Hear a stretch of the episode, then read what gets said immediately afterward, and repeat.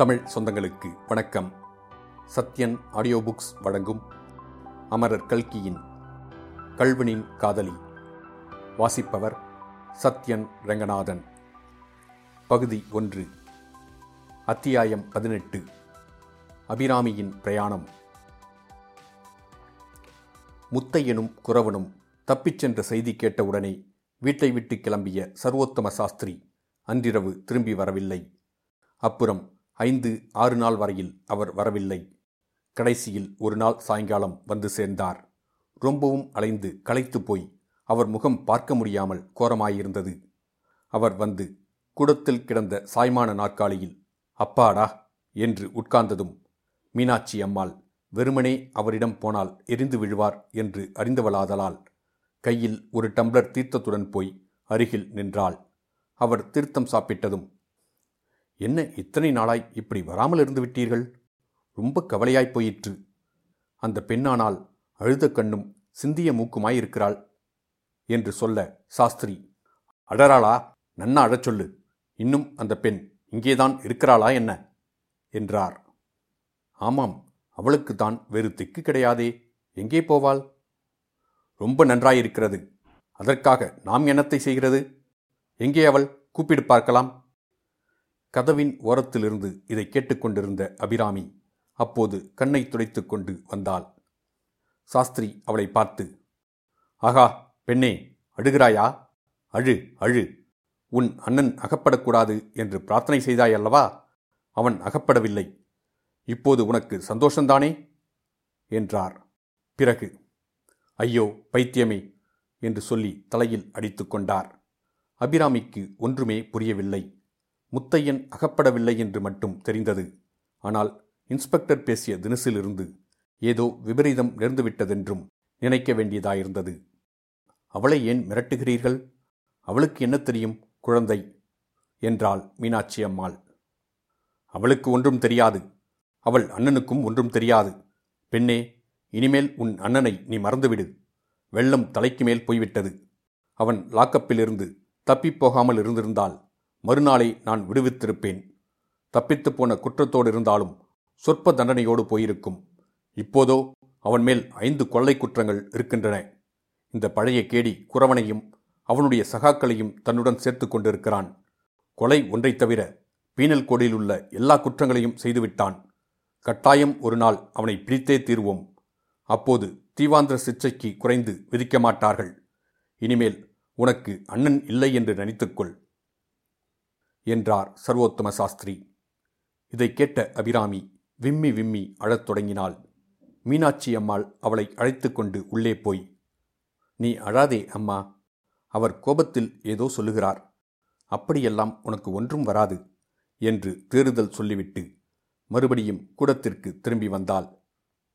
இந்த பெண்ணை என்ன செய்கிறதென்று தெரியவில்லையே அவளை நம் வீட்டில் எத்தனை நாளைக்கு வைத்துக் கொண்டிருப்பது?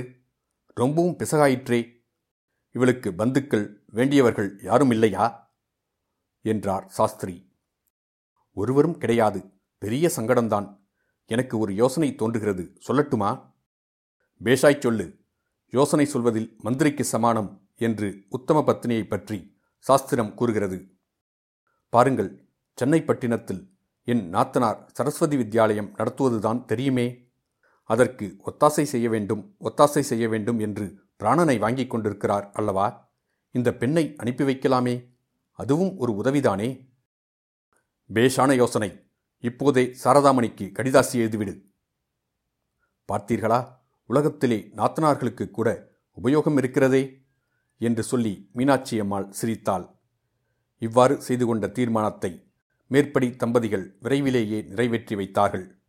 மீனாட்சி அம்மாள் அபிராமியின் புத்திசாலித்தனத்தை பற்றியும் நற்குணங்களை பற்றியும் வர்ணனை செய்து எழுதியிருந்ததை படித்துவிட்டு சரஸ்வதி வித்யாலயத்தின் தலைவி சகோதரி சாரதாமணி அம்மாள் அவளை உடனே அனுப்பி வைக்கும்படி பதில் எழுதினாள். மீனாட்சி அம்மாள் கூடச் சென்று அபிராமியை வித்யாலயத்தில் சேர்த்துவிட்டு வரவேண்டும் என்று ஏற்பாடாயிற்று. அவ்வாறே ஒரு நாள் மீனாட்சி அம்மாளும் அபிராமியும் ராமேஸ்வரம் எக்ஸ்பிரஸில் ஏறி சென்னைக்கு பிரயாணமானார்கள். ரயில் போகத் தொடங்கியதும் அபிராமிக்கு அவளை அறியாமல் கண்ணீர் வந்தது. அண்ணனை ஆபத்தான நிலைமையில் விட்டுவிட்டு நாம் தூரதேசம் போகிறோம் என்ற எண்ணம் அவளுக்கு வேதனையளித்தது. முத்தையனுக்கு இந்த துன்பமெல்லாம் தன்னால்தான் வந்தது என்று எண்ணியபோது அவளுடைய வேதனை பன்மடங்கு அதிகமாயிற்று. ஆகா இப்போது தன் அருகில் முத்தையன் மட்டும் உட்கார்ந்து கொண்டு வந்தால் இந்த ரயில் பிரயாணம் எவ்வளவு உற்சாகமாயிருக்கும்? இப்படி இவள் எண்ணியபோது முத்தையன் என்ற வார்த்தை காதில் விழவே உற்று கவனிக்கத் தொடங்கினாள்.